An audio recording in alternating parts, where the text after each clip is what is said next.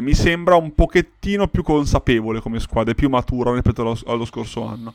Anche tu, Filo, vedi questo tipo di tendenza o vedi ancora magari un vorrei ma non posso? Ma eh, secondo me, detto in maniera molto brutale, senza che nessuno Vai. si offenda, eh, quest'anno c'è un allenatore che è una cosa che... eh, Benissimo, mi- abbiamo la intro della puntata. Sì, Esatto. scusami, vai vai.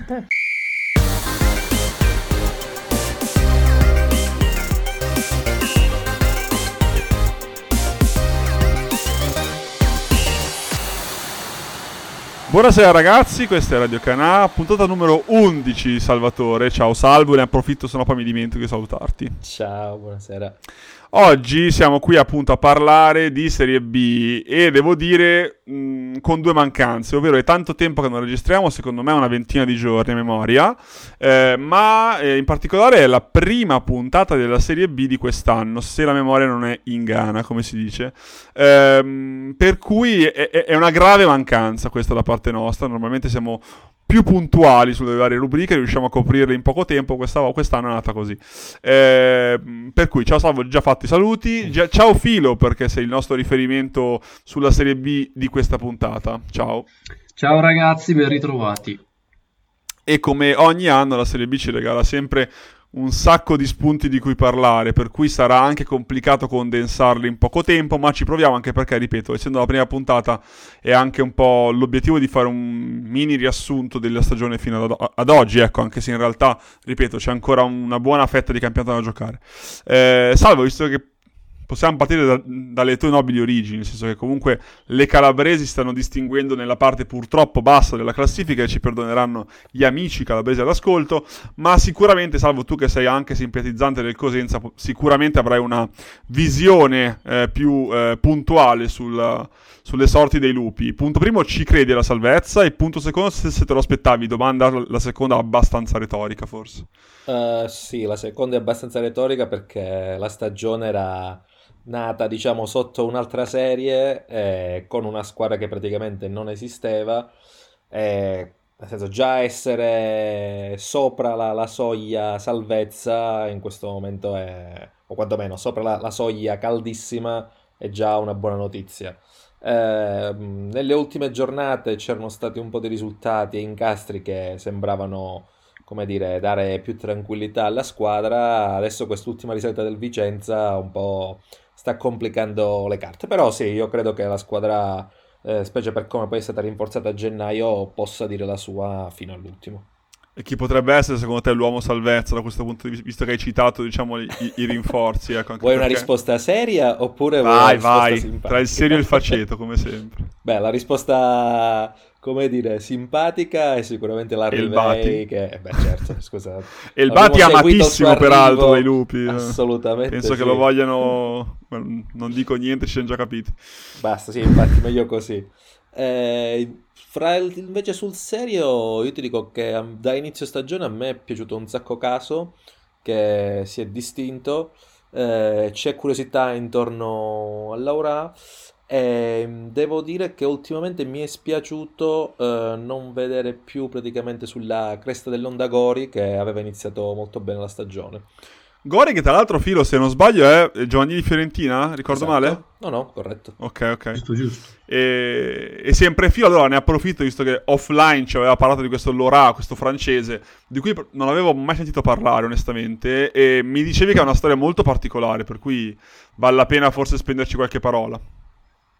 Sì, sicuramente è un giocatore che ha avuto un impatto ottimo anche a livello meramente fisico sul campionato, eh, a livello di numeri magari non ha overperformato a livello realizzativo in generale in carriera e anche fino adesso comunque ha fatto un solo gol nelle, nelle sei partite giocate, però è un profilo interessante, molto veloce, che può aggiungere qualcosa che sicuramente mancava a questo Cosenza e chissà dare un contributo comunque importante eh, in vista di quella che sarà la salvezza. Poi certo, non è un bomberissimo, voglio dire, nella prima parte di stagione eh, nella Serie francese aveva fatto 4 gol, sono buoni numeri, però neanche così importanti. Per dare un riferimento di numeri, mettiamola così, quando Ake era esploso l'attuale attaccante del Brescia che era esploso in Serie B francese, aveva fatto una, circa una ventina di gol e l'anno dopo catapultato in Italia, è vero che era in Serie A ma fece una grande fatica per cui per dare una misura di questi numeri, di questi quattro gol fatti da allora diciamo che è un profilo che sicuramente andrà a, che dovrà migliorarsi per stare stabilmente nelle prime due categorie eh, italiane, ecco, mettiamola in questi termini qua. Eh, Cosenza, diciamo, già esaurito. Il discorso va sul Crotone adesso, perché eh, resto sul filo, poi passiamo come sempre a, a Salvo sulle calabresi, perché sei un po' il nostro target questo, da questo punto di vista. Eh, Crotone che mi dicevi appunto anche sempre qua offline che ha perso un po' i suoi uomini simbolo, per cui si trova anche in questa situazione molto di difficoltà, perché è penultimo davanti al Pordenone, a meno 5 dalla Vicenza terzultimo, per cui è in una situazione molto complicata. Eh, diciamo che possiamo dire, Filo, che insieme al Pordenone sembra una delle due condannate di questa Serie B, o esagero? Sì, non è ancora non magari è a livello grave, del cioè. Pordenone, anche perché ha perso tutte le ultime cinque partite alla formazione sì. friulana però indubbiamente diciamo che qualcosa non ha funzionato sin dall'inizio, sembrava una scommessa interessante quella di Modesto, Crotonese Doc che aveva fatto molto bene a Rende e che quindi si apprestava diciamo così a fare eh, il primo scalino di quella che eh, magari sarà perché no comunque una carriera di successo eh, però fino a questo momento le cose non hanno funzionato eh, anche giocatori molto affermati come Molina o Benali eh, non hanno reso probabilmente perché già in estate avrebbero preferito eh, cercare nuovi stimoli, nuove avventure. Eh, c'è qualche ragazzo di prospettiva che però insomma non sempre è riuscito a dare continuità, penso a Mulattieri che ha segnato molto nella prima parte di stagione, poi non è andato così nella seconda e poi in generale eh, capita spesso comunque queste piazze che magari eh, hanno vissuto la Serie A in due occasioni, come appunto è stato per il Crotone, poi tornare indietro e lottare non per le prime posizioni diventa difficile anche proprio per tutta la piazza, quindi il momento non è chiaramente facile e ci sono state diverse contestazioni comunque. Beh, anche perché, salvo, come sicuramente tu potrai dirci ancora più da vicino, eh, se c'è una cosa che, che, non si può dire delle pezze calabresi, che ci sia distacco col tifo, nel senso che il tifo è molto acceso ed è molto eh, sul pezzo con la squadra, si pretende sempre molto da piazze che comunque hanno, hanno fatto anche delle serie importanti, Crotone si era anche salvato in Serie A qualche anno fa, sicuramente c'è un'attesa e una, e una voglia di vedere la squadra ad alti livelli che è sicuramente disattesa, disattesa, dalla realtà dei fatti, mettiamola così, quindi il tifo sicuramente sarà, immagino, molto arrabbiato, ecco. Beh, sicuramente, anche perché poi insieme alle stagioni in Serie A che ricordavate, ci sono state comunque diverse stagioni in Serie B fatte molto bene. Questa stagione in particolare invece eh, si sta registrando proprio per eh, una caduta libera che non dico che, cioè, anzi, che praticamente nessuno si aspettava a questi livelli. Eh, gli AD sono stati molto, molto pesanti perché poi appunto eh, a inizio stagione è andato via anche Simi, è andato via Messias, cioè nel senso comunque sono state delle perdite grosse che non sono state rimpiazzate adeguatamente. Il problema grosso secondo me per il Crotone in vista da qui alla fine della stagione è che praticamente è quasi incastrato nella, poi nella lotta per invece andare alla promozione, perché il Crotone dovrà andare a fare visita al Benevento, al Monza, deve giocare con la Cremonese, quindi eh, da qui a fine stagione si gioca dei punti pesanti contro squadre che oggettivamente sono di un'altra categoria. Però va detto anche che in Serie B non... il calendario ha una grande importanza in tutti i campionati, sicuramente avere squadre così performanti a fine campionato non è mai una bella notizia, ecco, per le piccole.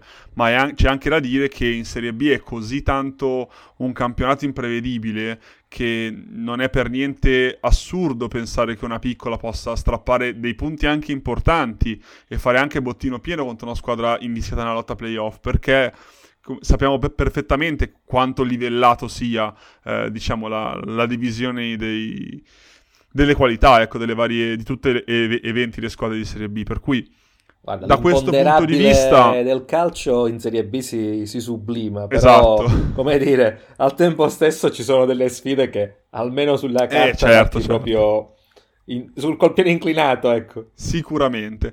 E restando in ambito Pisa, nel senso che Benali poi è passato appunto ai nerazzurri, ai toscani, eh, diciamo che il Pisa, vabbè, senza troppi giri di parole, è forse una delle grandi realtà di questo campionato, nel senso che ora è stabilmente in zona playoff, è stato anche primo nelle prime fasi di questa stagione, comunque a meno uno dalle due capoliste, Lecce e Cremonese, Filo, onestamente, partendo da Benali, da lui in particolare mi aspettavo forse un coinvolgimento maggiore in termini di minuti.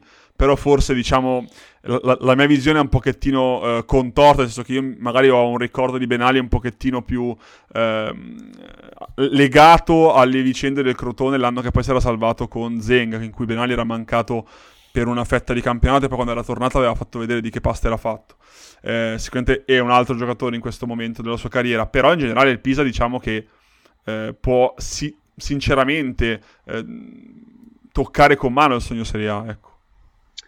Sì, sicuramente anche perché poi è, è, tornata sulla cresta dell'onda e avere ottimi risultati dopo un periodo un po' di appannamento che c'era stato eh, a cavallo, diciamo così, dei mesi di gennaio e febbraio, che sappiamo essere spesso e volentieri campali decisivi nella determinazione di certi equilibri un po' in tutti i campionati.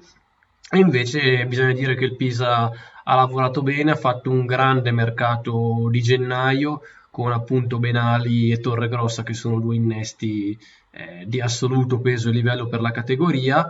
E in generale a prescindere di come andrà a finire la stagione bisogna fare i complimenti a, a Claudio Chiellini, che peraltro è il fratello di Giorgio, che dopo aver fatto diciamo così un lunghissimo periodo di tirocinio alla Juventus eh, con l'Under 23 e comunque in generale sempre nel, nel mondo Juve precedentemente lavorando nell'area prestiti ancora ai tempi di Marotta e Paratici eh, ha deciso di, di, fare un'avventura in proprio peraltro insomma eh, è un po' un paradosso perché lui è livornese e... no, o meglio, loro sono originari. No, in realtà è nata a Pisa. Esatto, loro sono originari. No, mi sono confuso col fatto che. Però ha giocato, Giorgio ha giocato nel Livorno inizio carriera. Esatto, esatto, esatto. Sì, sì, sì. Chiedo scusa ai livornesi, pisani e anche a Chiellini in questo caso che non la prenderà benissimo.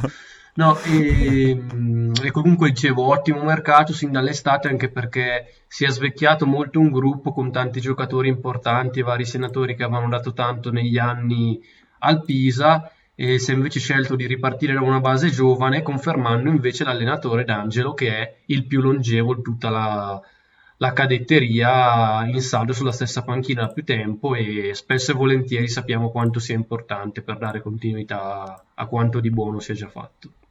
E tra l'altro il Pisa che si troverà ad affrontare la Cremonese in uno scontro al vertice mega interessante per settimana prossima, per la precisione è il 13 che sarebbe tra sei giorni, Domenica. quindi è lunedì prossimo. No, domenica. Domenica, domenica prossima, scusatemi, ho fatto male i conti. C'è un Pisa Cremonese molto interessante che sicuramente ci dirà qualcosa in più, anche perché è una sfida tra due squadre molto in forma. Eh, e restando sempre in ambito Pisa, devo dire, Filo, ma tu sarai d'accordo con me perché ti conosco ormai, devo fare un piccolo appunto un po' alla critica che si è fatta su un giocatore del Pisa, che secondo me è, è una critica semplicemente assurda, semplicemente proprio perché lo si era esaltato nei primi tempi, ovvero Lorenzo Lucca. Eh, I più attenti ricorderanno quanto durante la crisi della nazionale, nel senso che i, primi, i risultati eh, della nazionale di Mancini che portavano poi ai playoff mondiali eh, vedevano i nostri attaccanti un po' in difficoltà, si inneggiava a chiamare addirittura Lorenzo Lucca in nazionale, ah perché non si dà fiducia ai giovani. Bene, quelle stesse persone probabilmente ora lo stanno criticando come se fosse un giocatore che deve segnare ogni partita. Questa cosa mi fa sempre sorridere perché parliamo di un ragazzo giovanissimo al primo anno eh, in cui effettivamente fa qualcosa di importante, però era uno di quelli candidati a fare doppia cifra da subito in poche giornate e ora lo viene trattato quasi come se fosse un giocatore di secondo ordine. Questa roba, a mio avviso, è insopportabile da, da parte di una gran fetta della critica del in ambito di pallone, ecco, mettiamola così. Perché di calcio non riesco a parlare in questi casi, più di pallone. eh, per cui Filo, secondo me, se sei d'accordo, ma penso che lo sarai, sarebbe andare parecchio cauti con i giocatori molto giovani, sia perché eh, bruciarli a livello di critica è veramente un attimo, sia perché onestamente hanno bisogno di tempo. Eh, banalmente questo. Sì, è tutto giusto quello che dici e a maggior ragione va usato questo espediente con un ragazzo con la storia di Lucca che nel settore giovanile del Torino eh, non era un elemento di punta, che il primo anno a Palermo in Serie D aveva fatto fatica e non aveva inizialmente avuto molto spazio. Quindi diciamo che è un ragazzo che a livello di esperienze nel, nel calcio vero non è che avesse molto, anche dopo questi sei gol quindi, come aveva detto anche il suo procuratore in un'intervista, bisognava andarci coi piedi di piombo, stare molto calmi e sperare che continuasse a segnare. In questo momento si vede anche che è un momento complicato in cui non gli girano molte situazioni, cioè gol che eh, sbaglia di due centimetri, palloni su cui non arriva per poco, è anche un momento in cui probabilmente appunto non, non la, la, fortuna non gira dalla sua parte e poi come ho già detto prima a gennaio il Pisa ha preso Torre Grossa e anche Puskas eh, che sono due sì. grandi giocatori per la categoria quindi in questo momento credo che debba ripartire dalle cose semplici aspettare il suo momento e fare il suo percorso sapendo che mh, tornerà anche l'Under 21 che comunque Nicolato lo stima molto perché eh, in tempi non, spospe- non, sospetti l'aveva preferito a Piccoli che comunque aveva i sì, suoi spazi nell'Atalanta e aveva fatto già 6 gol lo scorso anno. A me la cosa che colpiva in positivo invece era che nonostante per la cronaca Luca abbia segnato 6 gol nelle prime 7, mm, per dare un dato così, e non segni dal 2 ottobre, non fa gol al 2 ottobre.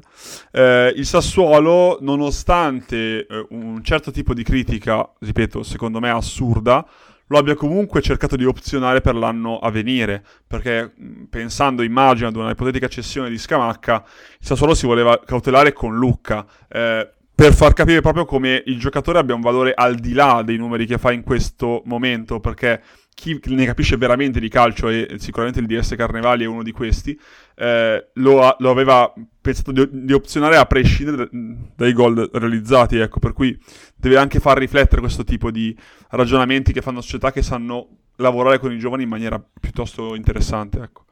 Questa era una parentesi polemicuccia, salvo che volevo fare, ma questo sai che sono ci fatto sta, così. Ci sta, va bene.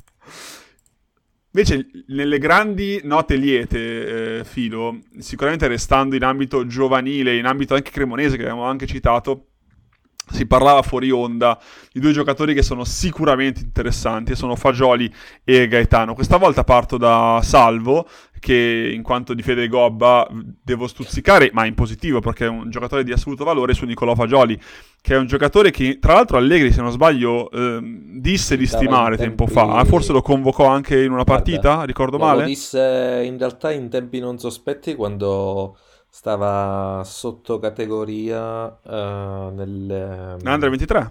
Sì che convocò eh... anche, mi ricordo, eh, Hans Nicolussi Caviglia in, nelle ultime partite sì, di un campionato già vinto, sì, se non sbaglio.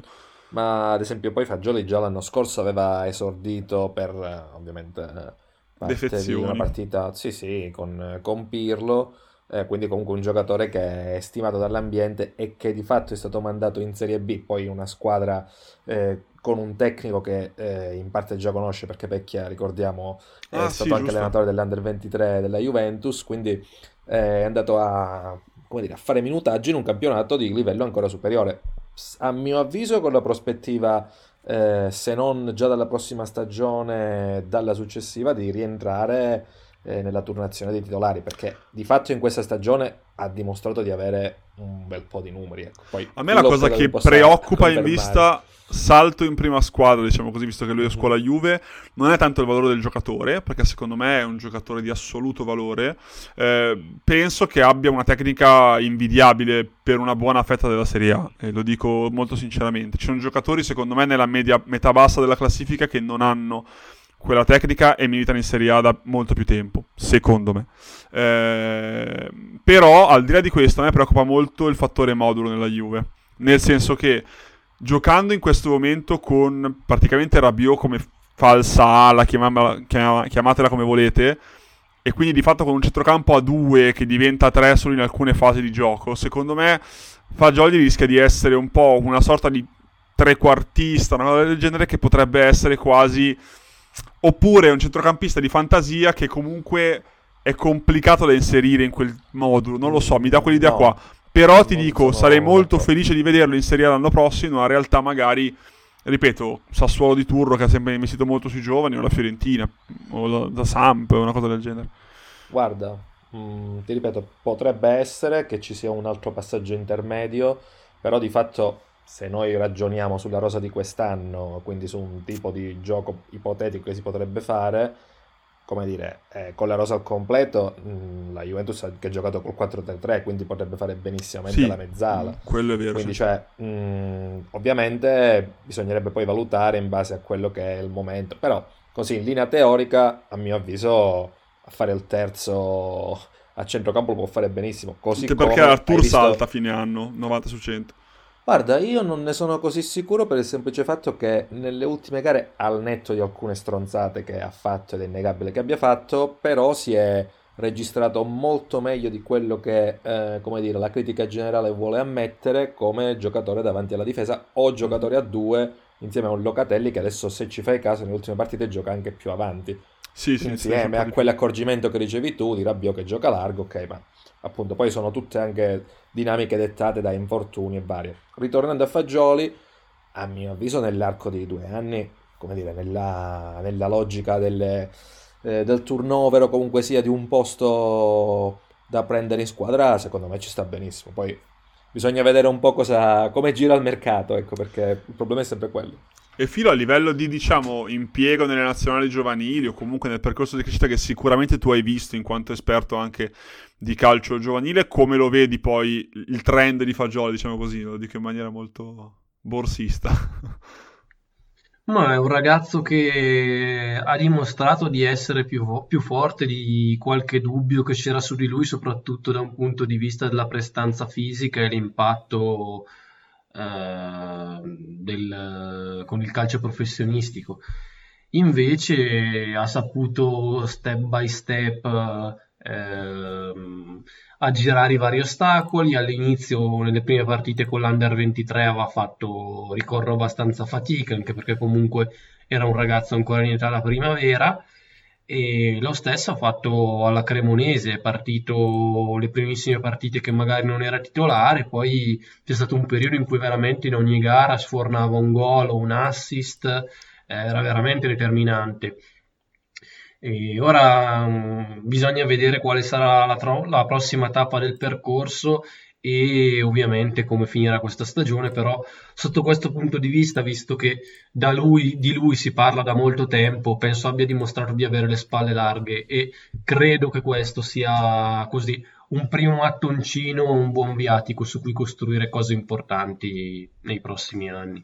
Forse è solo una grande lo- sfortuna sì. che in questo momento di centrocampisti italiani ne abbiamo tanti e forse servirebbe qualche talento in più in altri ruoli, difensori e in Difensori attacco. sicuramente.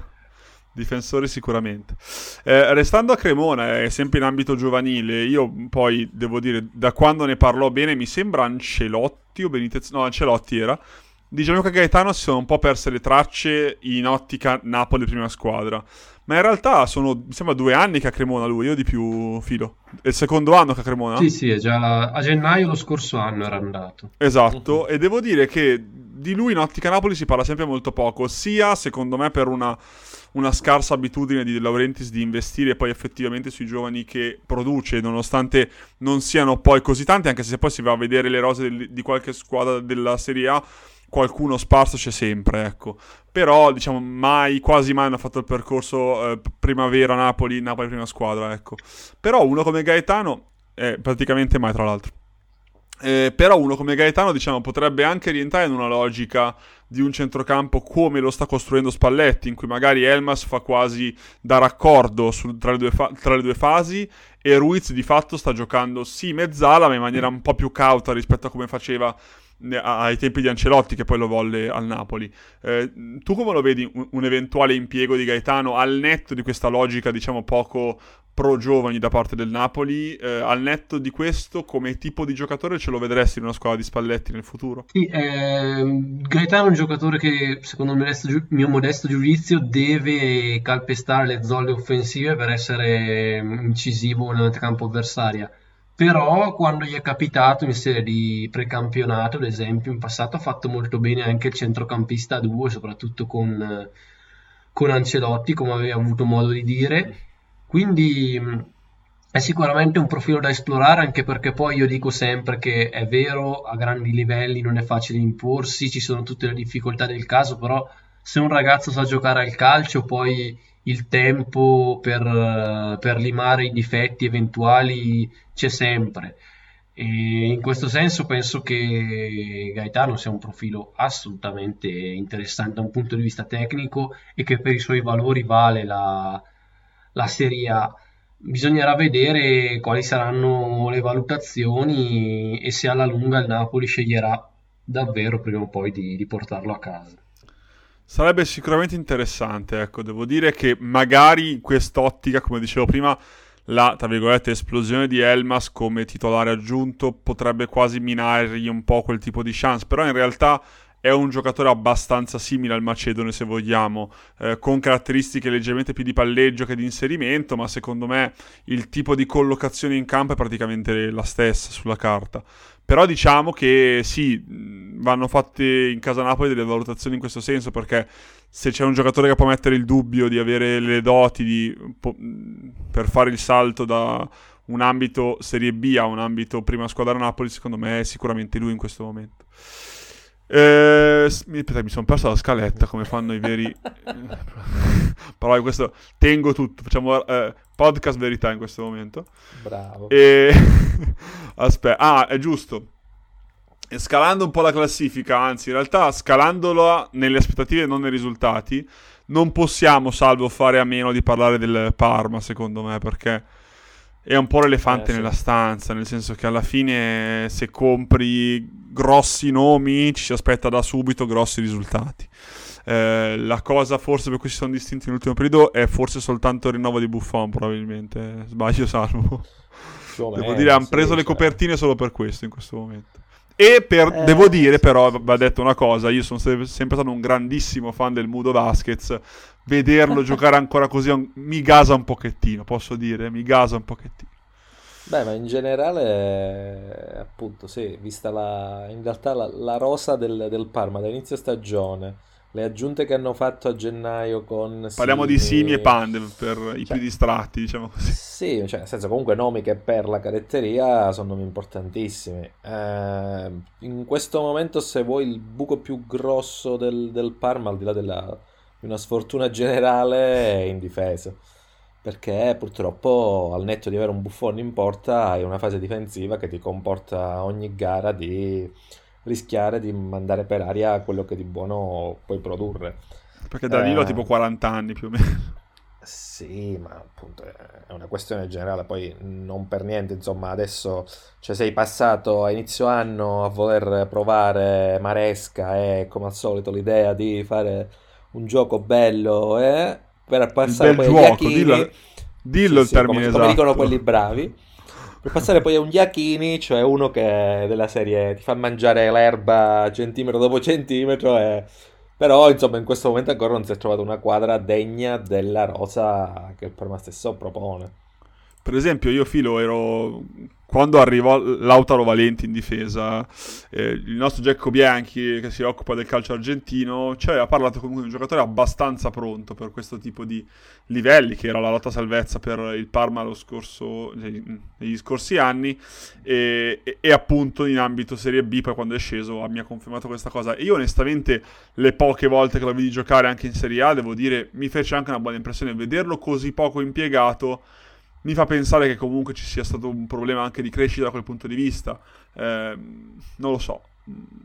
Beh, in generale, pens- scusa se vi interrompo, cioè ci sono anche sono stati presi anche tanti profili giovani, eh, nel senso mh, futuribili. Io penso Del Prato, penso, non lo so, anche mm. Felix Correia che aveva fatto bene l'Under 23 della Juve. Quindi, cioè, mh, sono state un po' di scommesse che non hanno reso per quello che dovevano.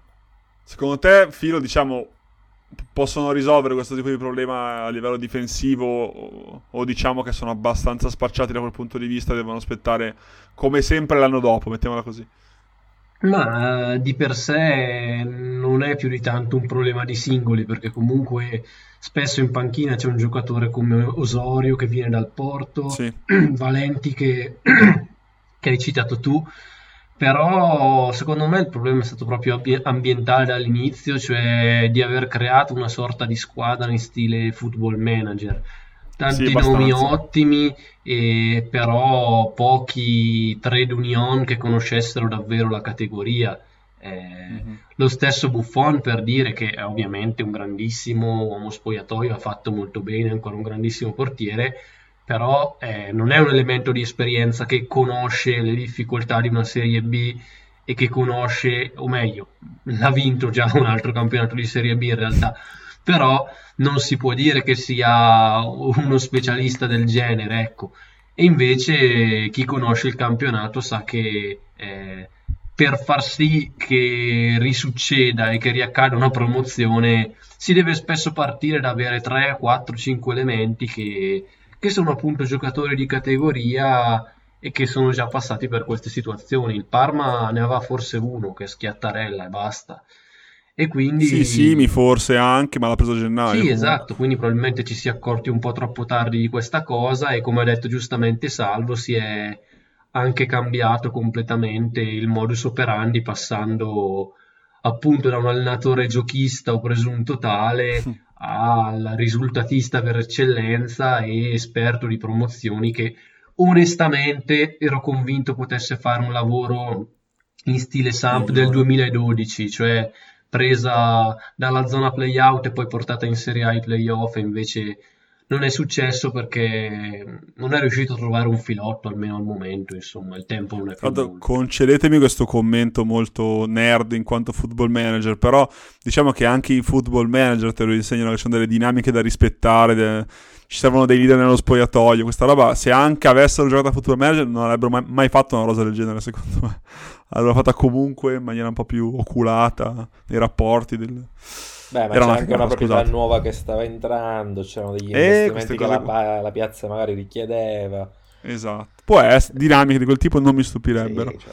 Invece il lato, diciamo, Lombardia, salvo che si, si- si citava la- il buon rendimento delle Lombarde, mettiamola così, quindi c'è anche il Brescia di cui poter parlare in realtà, però per non dilungarci troppo su troppe cose, che poi va a finire che parliamo di tutto e niente, io un commento al Monza va, va fatto di default più o meno ogni puntata, alla fine, filo come per tua felicità.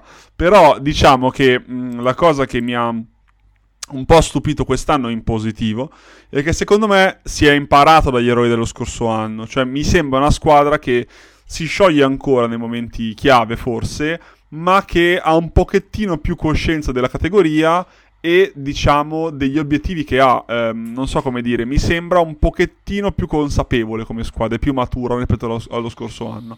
Anche tu, Filo, vedi questo tipo di tendenza o vedi ancora magari un vorrei ma non posso? Ma eh, secondo me, detto in maniera molto brutale, senza che nessuno Vai. si offenda, eh, quest'anno c'è un allenatore, che è una cosa che...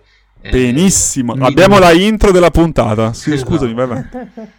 E quindi diciamo che Stroppa, soprattutto dopo il momento difficile che c'era stato a ottobre-novembre, dove veramente la squadra non riusciva a fare risultato, ha portato in dote alcuni correttivi, eh, anche grazie a una rosa inutile nascondersi molto forte, perché insomma, se escludiamo il Lecce che ha praticamente 23 titolari intercambiabili, una profondità di rose incredibili, eh, le alternative che ha il Monza non le ha nessuno.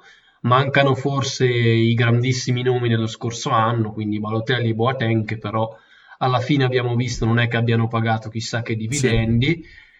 E la grande mancanza di quest'anno, secondo me, oltre a uno spartito di gioco non sempre eh, così ricco di alternative variabili, è stata l'incapacità di sfruttare alcuni big match, perché insomma, senza andare lontano, nell'ultimo periodo il Monza ha perso e contro il Lecce e contro il Pisa in casa. Eh, Eh, sì. Se avete la classifica sotto mano, eh, vedete chiaramente come sarebbe bastato anche solo pareggiare una e vincerne una per avere una classifica totalmente diversa. In questo momento, lo dico per chi ci sente e non vede la classifica, il Monza è quinto, eh, praticamente rischia di essere sesto se il Benevento vince il recupero, eh, è a solo a più 1 dal Benevento sesto ed è a meno 3 dal Brescia quarto, per cui come diceva Filo bastava veramente un'inezia, si, eh, si stava attaccati al treno grosso ecco, in questo momento, però tre punti in effetti sono abbastanza rimediabili, anche se ogni punto vale oro in questa fase. Sì, assolutamente. No, è che allora, fatto, io... Appunto, come diceva, scusa, sì. giusto per agganciarmi a quello che diceva Filo, no? il, eh, a quello che dicevi anche tu all'inizio, il problema è che ora come ora, al netto di un gioco che stai trovando, di un filotto che tutto sommato sembra che hai tirato assieme, ti manca proprio quel guizzo perché hai perso praticamente tutti i big match. Hai perso con la Cremonese, hai perso col Brescia, hai perso Mm. con Lecce. Cioè, eh, da qui a fine anno, certo, di nuovo il Brescia al ritorno e il Benevento, però, insomma, se non, non porti a casa qualche punto da, da quelle due partite in particolare, è difficile insomma, che tu possa... Oh, a meno che non capitalizzi tutte le partite con le piccole, però mi sembra che non sia questo Non il è- caso di cannibalismo vero, ecco. Ma poi non potrebbe non essere sufficiente, il paradosso è quello. Certamente, certamente, certamente. Questo è assolutamente vero, ecco. Ehm, ok, e io però, Filo, devo chiederti, diciamo, di mh, commentare, non ti dico altre squadre perché secondo me finiamo veramente lunghi, però ci sono due cose di cui vorrei, vorrei parlare che sono, diciamo, un nuovo che avanza e un vecchio che rimane, mettiamola così. Il nuovo che avanza, devo dire, io l'ho scoperto, non vedendolo ammetto mai una partita della Ternana, non ho mai visto della Ternana quest'anno, però leggo sempre su SofaScore che mi compare le notifiche partipilo assist, partipilo assist, ha fatto 10 assist questo ragazzo. Eh, Filo, mi parli di lui, più che altro a scopo didattico perché non lo conosco, però vedo che, e tanti me ne stanno parlando, anche altri che seguono la Serie B, come uno dei giocatori più interessanti di questa stagione di Serie B. Per cui raccontami qualcosa di lui, più che altro voglio, voglio capire anche se sarebbe un potenziale profilo da Serie A, ecco, magari in un futuro prossimo, nella prossima campagna di mercato. Eh, Partipilo pur non essendo più un ragazzino, perché comunque è 27 anni, esatto, del 94, è un ragazzo di cui si parlava bene già a suo tempo, ai tempi del settore giovanile del Bari, poi chi segue il settore giovanile sa che, sa che c'è sempre un po' questa narrativa eh, del ragazzo, dei vicoli di Bari, Sì, è vero, è tempi vero. di Cassano, che insomma Cassano, sì, Caputo anche. Esatto, si cerca di trovare un po' un erede, il primo fu Bellomo che era veramente un talento straordinario, eh, della sua stessa annata 91 c'era Galano, erano entrambi nazionali giovanili, quindi Ma anche Castrovilli prima di andare a Firenze se ne Esatto, parlava già in ottica. esattamente. E quindi diciamo che negli anni c'è sempre stata un po' questa ricerca, anche perché il territorio comunque un minimo di talento lo offre sempre, però alla lunga su Partipilo non si è mai veramente puntato, è stato girato un po' eh, per l'Italia, poi addirittura l'ultimo prestito fu in Romania, al Cluj dove non giocò, e dopo il fallimento da lì ha scelto di farsi sostanzialmente una vita calcistica propria, ripartendo dalle serie minori vicino a casa, quindi Bisceglie e Francavilla, e ha mostrato un, un talento non indifferente, insomma, in Serie C eh, può sembrare una Ha fatto il fuoco per dirla breve. sì, poi può sembrare una banalità, ma comunque ehm, probabilmente gli addetti ai lavori di oggi non hanno più nemmeno l'umiltà, o forse semplicemente perché è fuori moda in molti casi andare a cercare i giocatori sui cosiddetti campetti polverosi. Eh, poi è una banalità dire ce ne sono tanti, perché non è vero che ce ne sono così tanti. Però tante volte si nota proprio questa cosa, come magari il caputo di turno arrivi a 30 anni e rotti a fare la prima presenza in Serie A o quasi, perché comunque Se mi posso permettere, forse perché è, è tanto più complicato. Nel senso, mi rendo conto, se guardiamo i più grandi agenti al momento in Serie A, hanno più o meno tutti, tranne l'agente di Isai, che non mi ricordo mai come si chiama. Filo, aiutami. Giuffredi, Vabbè, lui. Chi? Mario Giuffredi, Bravo, lui. Lui ha tanti giocatori che vengono dalle serie minori perché proprio dà l'idea di uno che forse fino a poco tempo fa guardava tanto quei campionati, forse lo fa ancora. Però a parte lui, di grossi agenti, sono veramente pochi quelli che hanno nomi in cui magari credono dalle, dalle categorie inferiori che poi scalano fino alla Serie A. Sono veramente pochi. Eh, e questa cosa mi, mi dà l'impressione che sia tanto più complicato, eh, serve veramente tanto desiderio e passione per il proprio lavoro per andarsi a ributtare in campi in cui magari sembra non esserci nulla per settimana, poi ti trovi magari uno che ti interessa dopo X tempo che guardi effettivamente il campionato. Quindi questo mi dà molto l'idea in effetti mi, mi, accodo molto a quello che dici da questo punto di vista. Sì, però Fra, eh, se mi permetti, la cosa grave è che a questo punto vuol dire che i procuratori assumono un ruolo sempre più centrale, quasi da consulenti e direttori sportivi delle società. E secondo me è una Io temo che sia così, perché... è questo che mi spaventa molto. Sì, sì, no, ma è un problema di cui si dibatte da tempo, però eh, io parlavo proprio per un discorso di mero vantaggio per le società. Eh, poi ovviamente dire che ce ne sono tanti è sbagliato, anche perché in un mercato globalizzato è chiaro che eh, soprattutto adesso che magari ci sono alcuni paesi, la Croazia da una decina di anni che è comunitaria e via dicendo, mm, chiaramente avendo anche vicini i paesi balcanici così può essere eh, più consigliato puntare su un certo tipo di profili. Però secondo me una cosa non esclude l'altra e bisognerebbe essere un pochino più lungimiranti sotto questi aspetti. Comprensibile, comprensibile. E invece il vecchio che non si arrende mai, mettiamola così, dopo il nuovo che avanza, nuovo intendevo ovviamente che era un nome un po' esotico, mettiamola così, il vecchio che rimane è Giuseppe Rossi, alla fine ne abbiamo parlato zero perché ne ha scritto soltanto Davide Sigillò, o forse tu stesso Filio, non mi ricordo, qualche tempo, forse Sigillò, qualche tempo fa in pagina quando segnò il primo gol dopo il ritorno in campo con la spalla. recentemente, guarda, ti, ti do... Recentemente abbiamo scritto del grandissimo gol che ha fatto contro...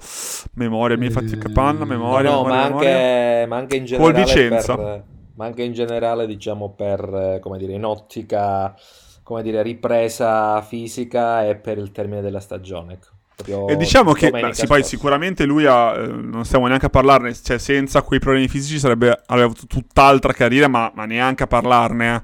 Gli bastava solo un infortunio per avere comunque una carriera migliore, mettiamola così. Però diciamo con la SPAL abbastanza in difficoltà, ma tutto sommato tranquilla in ottica salvezza per adesso avere un giocatore del genere a cui appendersi almeno ogni tanto, devo dire, fa comodo. Mm, per adesso sembra reggere abbastanza il colpo. Speriamo che duri, ecco, almeno fino alla pensione. Beh, è anche vero che nel senso la SPAL come titolari ha davanti Vido e Colombo, che comunque sono due giocatori importanti, a Mancosu, a Viviani. Cioè, nel senso, Rossi sicuramente è quella ciliegina sulla È un ottimo backup. Che Esattamente, quando poi ti manca la mezz'ora di partita, ti serve il giocatore che ti alzi il tasso tecnico, cioè ad avercene in Serie B giocatori così. E può essere anche uno che banalmente può dare una grande bella scuola ai giocatori giovani presenti in rosa che sono di ottimo livello, ma avere un maestro, tra virgolette, fa sicuramente ma comodo. Assolutamente sì. So che Filo non ama mai le vecchie leggende che tornano in capo, però secondo me su Rossi anche il suo cuore freddo si spezza, vero? No, no, ma eh, chiaramente poi è una bella storia anche da far vedere sì, ai ragazzi più giovani proprio anche per, per, amore banalmente di questo sport so che può sembrare una frase molto fatta no però no ma è vero eh. Eh, avere ancora la voglia di rimettersi lì a comunque fare sacrifici e prendere dei bei calcioni con ragazzi che magari vanno a 2000 che hanno 15 anni meno di te è comunque un qualcosa per cui vale la pena togliersi tanto di cappello poi ecco, come ha detto giustamente Salvo, non è la ciliegina, cioè forse la ciliegina sulla torta, però eh, non si può dire che è l'uomo trascinante per la, no, no, per certo, la spalla in certo. questo momento. Però è un buon completamento che può dare sicuramente il suo in questa volata finale con la SPAL che cercherà di tirarsi fuori anche dalla zona playout in questo momento è comunque abbastanza al sicuro anche perché nelle ultime partite ha trovato un paio di vittorie molto importanti. Io ragazzi chiuderei come sempre tradizione quando si avvicina, non dico alla fine del campionato, però l'ultimo terzo di, di stagione, in B in particolare, Momento pronostici purtroppo vi tocca, è un mio grande must, lo sapete, mi diverte un sacco sempre farlo, per cui vi chiedo semplicemente una cosa, non vi chiedo chi va ai playoff che diventa troppo complicato, però banalmente vi chiederei due nomi per la promozione e, anzi basta, giù non voglio guardare nemmeno, dai, facciamo così, i due nomi che salgono diretti, punto. Vai Filo. Vabbè, io... Ah, vai, vai Filo, vai Filo. Ah, è salvo se vuoi tu, eh... tanto siamo... Le, Vai, le due che sono in testa ora, il Lecce e la Cremonese. Lecce e Cremonese, ok. Salvo? Uh, guarda, Lecce secondo me sì, perché come giustamente citava Filo ha una rosa veramente troppo più forte. Eh, secondo me invece alla fine il Brescia la spunta, cioè il Brescia, intrigante questa visione. Vabbè, io non potevo dire il Brescia però ragazzi. Vabbè, per ovvi motivi. Hai ragione, hai rag... poi ti viene a prendere il boccio sotto casa quando me se dici Brescia. Ok. Quindi diciamo... Uh...